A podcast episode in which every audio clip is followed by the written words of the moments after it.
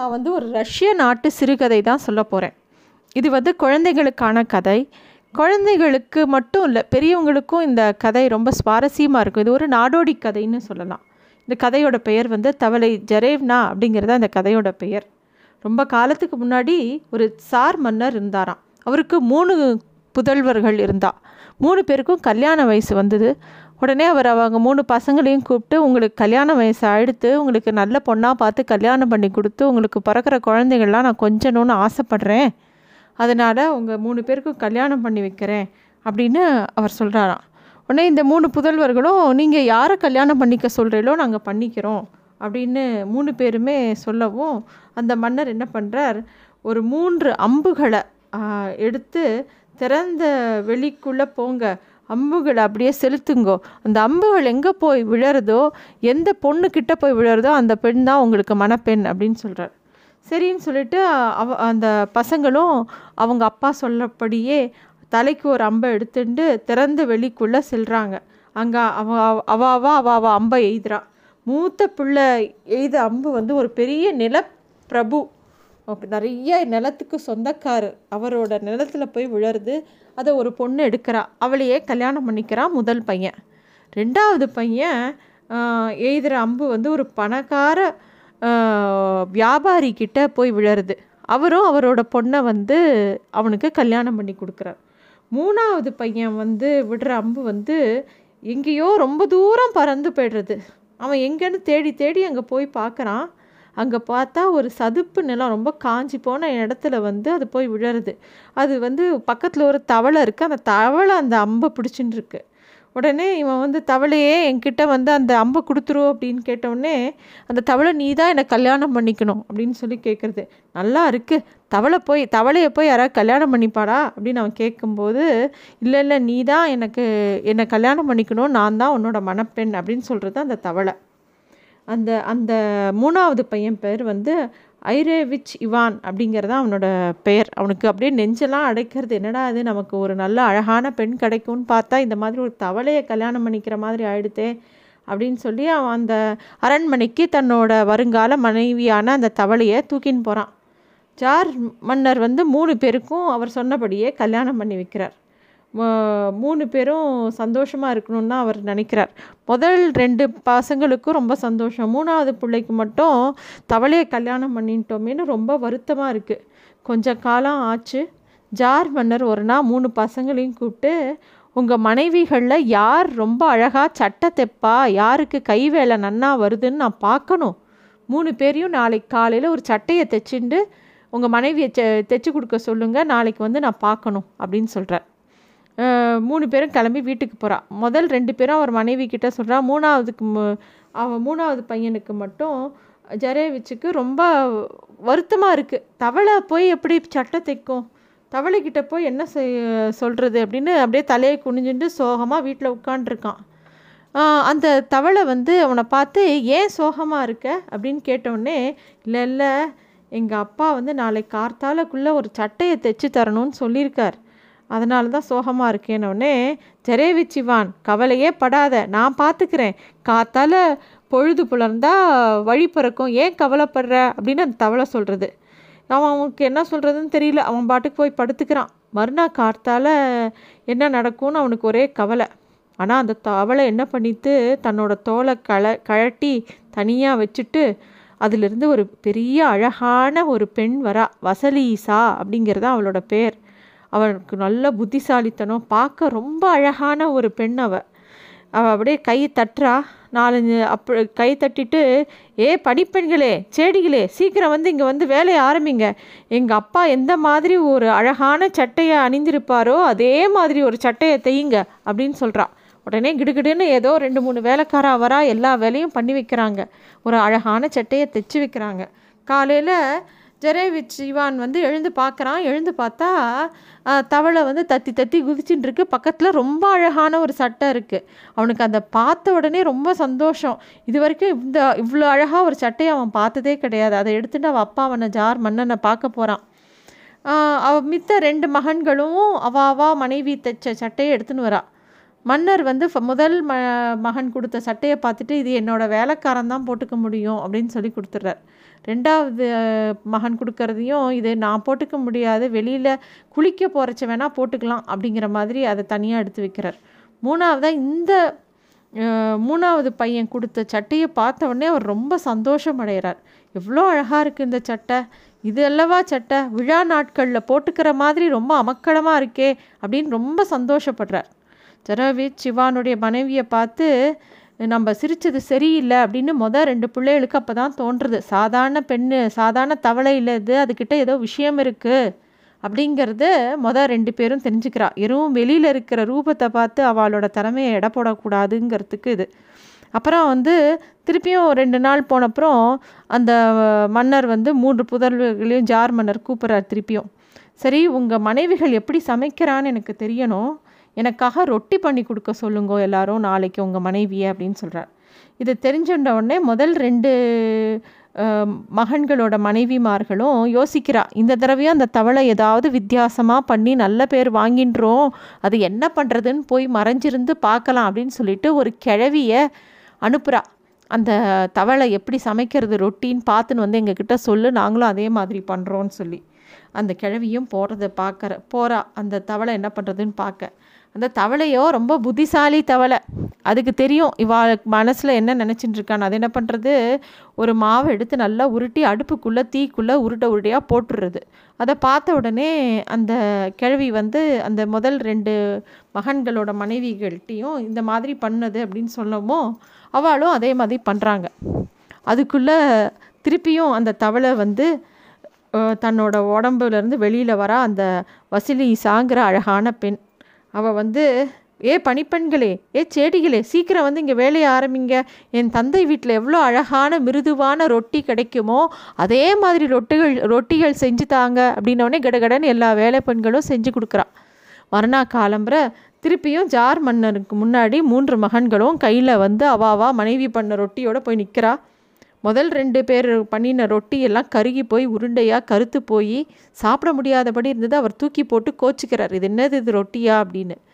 மூணாவது மகன் கொடுத்த ரொட்டி மட்டும் என்ன மிருதுவாக இருக்குது, விழா காலத்தில் சாப்பிட்ற மாதிரினா இருக்குது, ரொம்ப நன்னா இருக்கே அப்படின்னு சொல்லி ஜரேவிச் இவானோட மனைவி செஞ்ச அதாவது தவக்களை செஞ்ச ரொட்டி தான் சிறப்பாக இருக்குதுன்னு அவர் சொல்கிறார். அப்புறம் மூணு புதல்வர்களையும் ரெண்டு மூணு நாள் கழித்து திருப்பியும் அந்த மன்னர் வந்து தன்னோட விருந்துண்ணறத்துக்கு வாங்கோ அரண்மனைக்குன்னு கூப்பிட்றார். அப்போ வந்து திருப்பியும் ஜரேவிச் இவான் ரொம்ப சோகமாக வீட்டில் உட்காண்ட்ருக்கான். ஏன்னா அவனோட மனைவியோ ஒரு தவளை, அவளை எப்படி ஒரு விருந்துக்கு கூட்டின்னு போக முடியும்? அதே முதல் ரெண்டு பேரோட மனைவிமார்களும் அழகாக ட்ரெஸ் பண்ணிட்டு விருந்துக்கு வருவா. ஒரே வருத்தமாக இருந்தது அவனுக்கு. அப்போ திருப்பியும் அந்த தவளை வந்து ஏன் இப்படி சோகமாக இருக்க இருக்கு ஜரேவிச் இவான் அப்படின்னு கேட்கவும் அவன் சொல்கிறான், தவளையே வருந்தாமல் எப்படி இருக்க முடியும், நாளைக்கு எங்கள் அப்பா விருந்துக்கு கூப்பிட்ருக்கா, உன்னை எப்படி நான் கூட்டின்னு போகிறது அப்படின்னோடனே சரி சரி நீ கவலைப்படாத, விருந்துக்கு நீ தனியாகவே போ, கொஞ்ச நேரம் கழித்து நான் வரேன், நான் வரும்போது பெருசாக இடியோசை கேட்கும், நீ பயப்படாத, யாராவது கேட்டால் என்னுடைய தவளை கோச் வண்டியில் வருதுன்னு சொல்லிவிடும் அப்படின்னு அந்த தவளை சொல்கிறது. உடனே ஜரேவிச் இவானும் சரி தவளை சொல்கிறபடியே கேட்போன்னு சொல்லிட்டு மறுநாள் தனியாக போகிறான்.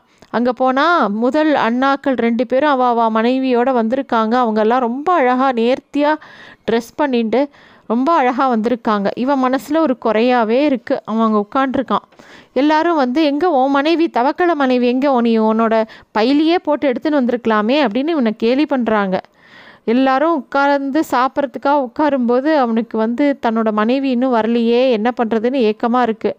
அப்போ திடீர்னு பெரிய தட தடன்னு சத்தம், இடியோசை, அதை கேட்டு அரண்மனையே கிடுகிடுங்கிறது. அப்போ வந்து அப்போ தான் இவான் சொல்கிறான், யாரும் பயப்பட வேணாம், என்னுடைய மனைவி தவளை தான் வந்து கோச் வண்டியில் வரா அப்படின்னு சொல்கிறான். உடனே ஜார் அரண்மனையோட வாசலில் ஆறு வெள்ளை குதிரை பூட்டிய பெரிய பொன்னிற கோச் ஒன்று வந்து நிற்கிறது. அதுக்குள்ளே இருந்து கூர்மதியும் விவேகமும் உள்ள வசலீசா அப்படிங்கிற அந்த பொண் இறங்கி வரா. அவளை பார்க்கவே அவ்வளோ அழகாக இருக்குது, ரொம்ப அழகாக ட்ரெஸ் பண்ணிட்டு இருக்கா. அவளை பார்க்குறவங்க யாருனாலையும் கண்ணை இந்த பக்கம் அந்த பக்கம் திருப்ப முடியல, அப்படி ஒரு அழகு அவள். எல்லாரும் சாப்பிடும்போது அவளும் சேர்ந்து இவா இவானோட கையை பிடிச்சுட்டே வந்து அந்த இடத்துல உட்காந்து சாப்பிட ஆரம்பிக்கிறா. எல்லாரும் சாப்பிடும்போது வசலிசா என்ன பண்ணுறா, கண்ணாடி கிண்ணத்துலேருந்து ஒரு பானத்தை கொஞ்சம் குடிச்சிட்டு பாக்கியை அவளோட அங்கியில் இடது பக்கம் ஊற்றிக்கிறா. அதே மாதிரி சாப்பிட்டப்புறம் பாக்கி இருந்த எலும்பு துண்டுகளை இன்னொரு பேக்கெட்டில் போட்டுக்கிறாள். இவள் பண்ணுறத பார்த்து இரண்டு மருமகளும் அதே மாதிரி பண்ணுறாங்க. அப்புறமா சாப்பிட்டப்புறம் எல்லாரும் டான்ஸ் ஆடுறாங்க. அப்போ வசலீசாவும் ஜரேவிச்சும் கையை பிடிச்சிட்டு டான்ஸ் ஆட போகிறாள்.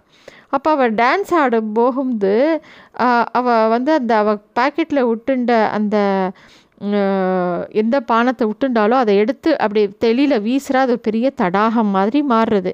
இன்னொரு அங்கியிலேருந்து அந்த எலும்பு துண்டுகளை தூக்கி வீசுகிறா. அதிலிருந்து அழகழகான அன்னப்பறவைகள் பறக்கிறது. அதை பார்த்த உடனே மித்த ரெண்டு மருமகளும் அதே மாதிரி பண்ணி பார்த்தா அவளோட கையில் இருந்து அந்த பானமும் எலும்பு துண்டும் தான் வெளியில் வந்து உழறது. எல்லாரும் கோச்சிக்கிறாங்க அவங்க மேலே.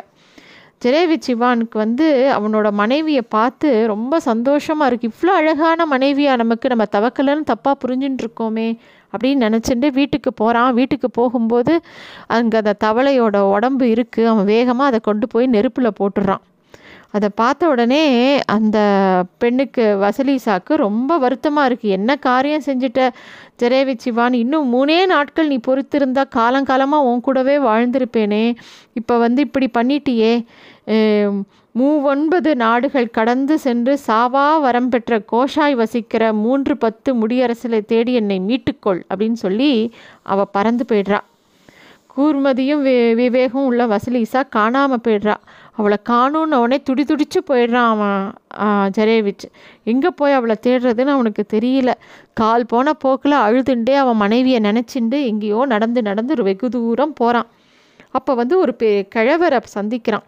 அந்த கிழவர் வந்து, என்னப்பா நீ ஏன் இவ்வளோ சோகமாக இருக்க, யாரை தேடின்னு போகிற அப்படின்னோடனே இவன் தன்னோட கதையெல்லாம் சொல்கிறான். உடனே அந்த க கிழவர் சொல்கிறார், இவான் கவலைப்படாத, அந்த தவளத்தோலை எரிக்கலாமா, நீ உன்னுடையது இல்லாத ஒன்று நீ வந்து தொடரலாமா, யாரோடதோ அப்படிங்கும்போது நீ அவளோட அனுமதி இல்லாமல் அதுக்குண்டான செயலை நீ செய்யலாமா, தப்பில்லையா. அந்த வசலீசா பிறவியிலேயே ரொம்ப புத்திசாலியான ஒரு பொன் குழந்தவ, அவளோட தந்தையை மிஞ்சின கூர்மதியும் விவேகமும் உள்ளவ, அதனாலேயே அவள் தந்தைக்கு அவனை கண்டா பிடிக்கல. மூணு ஆண்டுகள் நீ வந்து தவளையா போன்னு சபிச்சிட்டார். இனிமேல் நீ வருத்தப்பட்டு பயனில்லை. இதோ ஒரு நூற்கண்டு இருக்குது பாரு, இதை எடுத்துட்டு இப்படியே விரிச்சுட்டே போ, அந்த நூற்கண்டை எங்கே போய் முடியறதோ அங்கே அவளை கண்டுபிடிக்கலாம், நீ கிளம்பிப்போ அப்படின்னு சொல்லி கொடுக்குறார்.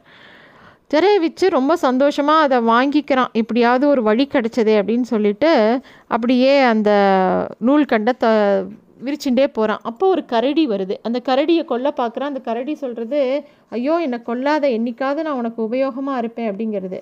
உடனே அவன் அந்த கரடியை கொல்லாமல் விட்டுட்டு போகிறான். அந்த அப்புறம் அப்படியே நடந்து போயிட்டே இருக்கும்போது தலைக்கு மேலே ஒரு காட்டு வாத்து பறந்து போகிறது. ஜரேவிச் இவான் ஒரு குறி பார்த்து அம்பு எய்து அதை கொல்ல போகிறான். அதுவும் மனித குரலில் பேசுறது, ஜரேவிச் இவான் என்னை கொல்லாத, யாருக்கு தெரியும் என்னால் உனக்கு என்றைக்காவது ஒரு உதவி செய்ய வேண்டியதாக இருக்கும், என்னை உனக்கு நான் என்றைக்காவது உனக்கு உபயோகமாக இருப்பேன், என்னை கொல்லாத அப்படிங்கிறது. ஜரேவிச் இவான் அந்த வா வாத்து சொல்கிறத கேட்டுட்டா அதை கொல்லலை. அப்போ வந்து ஒரு முயல் ஓடி வருது. சரி அதையாவது குறிப்பாக்கலான்னா அந்த முயலும் ஒரே வார்த்தை சொல்கிறது, என்னை கொல்லாத, யாருக்கு தெரியும் என்றைக்காவது ஒரு நாள் உனக்கு நான் தேவைப்படலாம் அப்படின்னு சொல்கிறது. ஜரேவிச் இவான் வந்து முயலையும் கொல்லாமல் விட்டுறான். அப்போ வந்து ஒரு நீலக்கடல், பெரிய கடல் இருக்குது. அது பக்கத்தில் ஒரு மீன் வந்து மூச்சு திணறிண்டு உயிர் பிரிகிற நிலையில் இருக்குது. அது வந்து இந்த ஜரேவிச் இவானை பார்த்து, என்னை வந்து எப்படியாவது இந்த நீலக்கடலில் தூக்கி போட்டுறேன், எனக்கு அப்படியே உயிர் பிச்சை கூட, என்றைக்காவது நான் உனக்கு உபயோகமாக இருப்பேனே அப்படின்னோடனே அவன் எடுத்து அதை வந்து கடலில் போட்டுறான். அவனுக்கு ரொம்ப துக்கமாக இருக்குது. என்னடா இது, இந்த நூலும் அப்படியே பறந்துட்டே முடியவே மாட்டேங்கிறது, போயிட்டே இருக்குது. நம்ம எங்கே போகிறோம், எப்படி போகிறோம், யாரை பார்க்க போகிறோம், எப்படி மனைவியை கண்டுபிடிக்க போகிறோம் அப்படின்னு அவனுக்கு ரொம்ப வருத்தமாக இருக்குது. அப்போ வந்து அந்த நூற்கண்டு ஒரு காட்டுக்குள்ளே போக ஆரம்பிக்கிறது. காட்டில் வந்து ஒரு சிறிய குடிசை இருக்குது. பெரிய பம்பரம் மாதிரி மேலே ஏதோ ஒன்று சுழன்னுருக்கு. குடிசையே குடிசையே முன்பு ஒரு காலத்தில் நீ நின்ற நிலையில் முன்புறம் என்னையும் பின்புறம் காட்டையும் பார்க்க நில் அப்படின்னு ஜரேவிச் இவான் கூறு சொல்கிறான். உடனே குடிசை வந்து அப்படியே மாறி நிற்கிறது. அங்கே பார்த்தா ஒரு சூன்யக்காரி இருக்கா. அவள் பேர் பாபா யாகா அப்படிங்கிறது அவளோட பேர். அவகிட்ட வந்து அவள் வந்து நீ எதுக்கு இங்கே வந்த அப்படின்னு இவனை பார்த்து கேட்கவும் அவன் வந்து முதல்ல எனக்கு சாப்பிட்றதுக்கு சாப்பாடும் குளிக்கிறதுக்கு தண்ணியும் கொடு அப்படின்னோடனே அவன் கொடுக்கு அவள் அந்த சூன்யக்காரி கொடுக்குறா. இவன் எல்லாம் பண்ணிட்ட அப்புறம் அவன் சொல்கிறான், இந்த மாதிரி என் மனைவியை தேடி வந்தேன், அவள் ஒரு தவக்களை மாதிரி இருந்தா, நான் அந்த தோலை வந்து எரிச்சுட்டேன், அதுக்கப்புறம் அவள் பறந்து போயிட்டா, அவளை தேடி தான் வந்திருக்கேன், அவளை எப்படியாவது கண்டுபிடிக்கணும், அவள் எங்கே இருக்கான்னு உனக்கு தெரியுமா, இந்த நூல்கண்டை தொடர்ந்து வந்தேன், எனக்கு ஒரு வழி தெரியும் அப்படின்னு நினச்சிண்டு அப்படின்னு அந்த சொல்கிறான் அந்த பையன். உடனே அந்த சூன்யக்காரி சொல்கிறா, ஓ அவதுவா, சாகா வரம் பெற்ற கோஷேய் அப்படிங்கிறவனோட பிடியில் தான் உன்னோட மனைவி இருக்கா, அவளை விடு விடுவிச்சுன்னு வருதுங்கிறது சாதாரணப்பட்ட காரியம் இல்லை, அந்த கோஷையை வெற்றி கொள்வதுங்கிறது ரொம்ப சாதாரண விஷயம் இல்லை, அவனுடைய சாவு வந்து ஒரு ஊசியோட முனையில் இருக்குது, அந்த ஊசி ஒரு முட்டைக்குள்ளே இருக்குது, அந்த முட் முட்டை வந்து ஒரு பெட்டி தாராவினுள்ள இருக்குது, அந்த தாரா ஒரு முயலுக்குள்ளே இருக்குது, முயல் ஒரு பெட்டிக்குள்ளே இருக்குது, பெட்டியிலேருந்து சாவாவரம் பெற்ற கோஷா தன் கண்ணு அந்த தன்னோட பெட்டி அவ்வளோ பத்திரமா பார்த்துட்டு இருக்கான். அது ரொம்ப பெரிய காவலாக அந்த இருக்கு பாரு, பெரிய ஓக்கு மரம் அதோட உச்சியில் இருக்குது அப்படின்னு சொல்கிறான் அந்த சூன்யக்காரி. ஜெரோவிச் இவான் அன்னைக்கு ராத்திரி முழுக்க அந்த பாபா யாகாவோட குடிசையிலேயே இருக்கான். காத்தால் எழுந்து அந்த உயரமான ஓக் மரம் எங்கே இருக்குன்னு தேடிண்டு பக்கத்தில் போய் பார்க்குறான். பார்த்தா என்ன பண்ணுறது, இதை எப்படி அசைச்சு அந்த பொட்டியை எடுக்கிறது அப்படின்னு பார்க்கும்போது விந்தையிலும் விந்த திடீர்னு அங்கே அந்த கரடி, எந்த கரடி அவன் கொல்லாமல் விட்டானோ அது ஓடி வந்து அந்த ஓக் மரத்தை வேரோடு பிடுங்கித்து, பெட்டி தொப்புன்னு கீழே விழுறது, பெட்டியிலேருந்து ஒரு முயல் தாவி ஓடுறது, அந்த முயலை துரத்தின்னு இவன் தப்பிக்க விட்ட முயல் வந்து தோடி ஓடி போய் அந்த முயலை பிடிச்சி சுக்கு சுக்காக பிச்சு எறியறது, அந்த முயல்லேருந்து ஒரு பெட்டை தாரா வரியில் வருது, அந்த அது பறந்து போகிறது, அது கண்ணை மூடி திறக்கிறதுக்குள்ளே காட்டு வாத்து வந்து அது மேலே பாஞ்சு அதை கொண்டுடுறது, அந்த பெட்டை தாரா முட்டையை வந்து கீழே போடுறது, அந்த முட்டை வந்து அந்த பெரிய நீலக்கடலுக்குள்ளே விழுந்துடுது. ஐயோ அந்த முட்டைக்குள்ளே இருக்கிற ஊசியை எப்படி எடுக்கிறது, முட்டை கடலுக்குள்ளேனா விழுந்துடுத்துன்னு ரொம்ப வருத்தப்படுறான் ஜெரேவிச்சு. அப்போ தான் அந்த மீன் வந்து அந்த முட்டையை எடுத்து அவன் கையில் கொடுக்கறது, அந்த முட்டையை உடச்சி பார்க்குறான், அதுக்குள்ளே வந்து ஒரு ஊசி இருக்குது, அந்த ஊசியில் தான் அந்த சாவா வரம் பெற்ற கோஷாயோட உயிர் துடிச்சுட்டு இருக்கு. அவன் அந்த ஊசியை அப்படியே பிடிச்சி உடைக்கிறான், அந்த கோஷாய் செத்து போகிறான், அப்படியே அவன் தரையில் விழுந்து செத்து போகிறான். ஜெரோவிச் இவான் உடனே போய் கோஷாயோட வெள்ளை மாளிகைக்குள்ளே போய் தன்னோட மனைவியான வசலீசாவை ஓடி ஓடி போய் கட்டிக்கிறான். அதுக்கப்புறமா ஜெரோவிச் இவா இவானும் வசலீசாவும் ரொம்ப காலம் அவங்களோட ராஜ்யத்தில் சந்தோஷமாக வயசாகிற வரைக்கும் வாழ்ந்து இறந்து போகிறாங்க. இதுதான் இன்றைய ருஷ்ய நாட்டுக்கதை. நன்றி.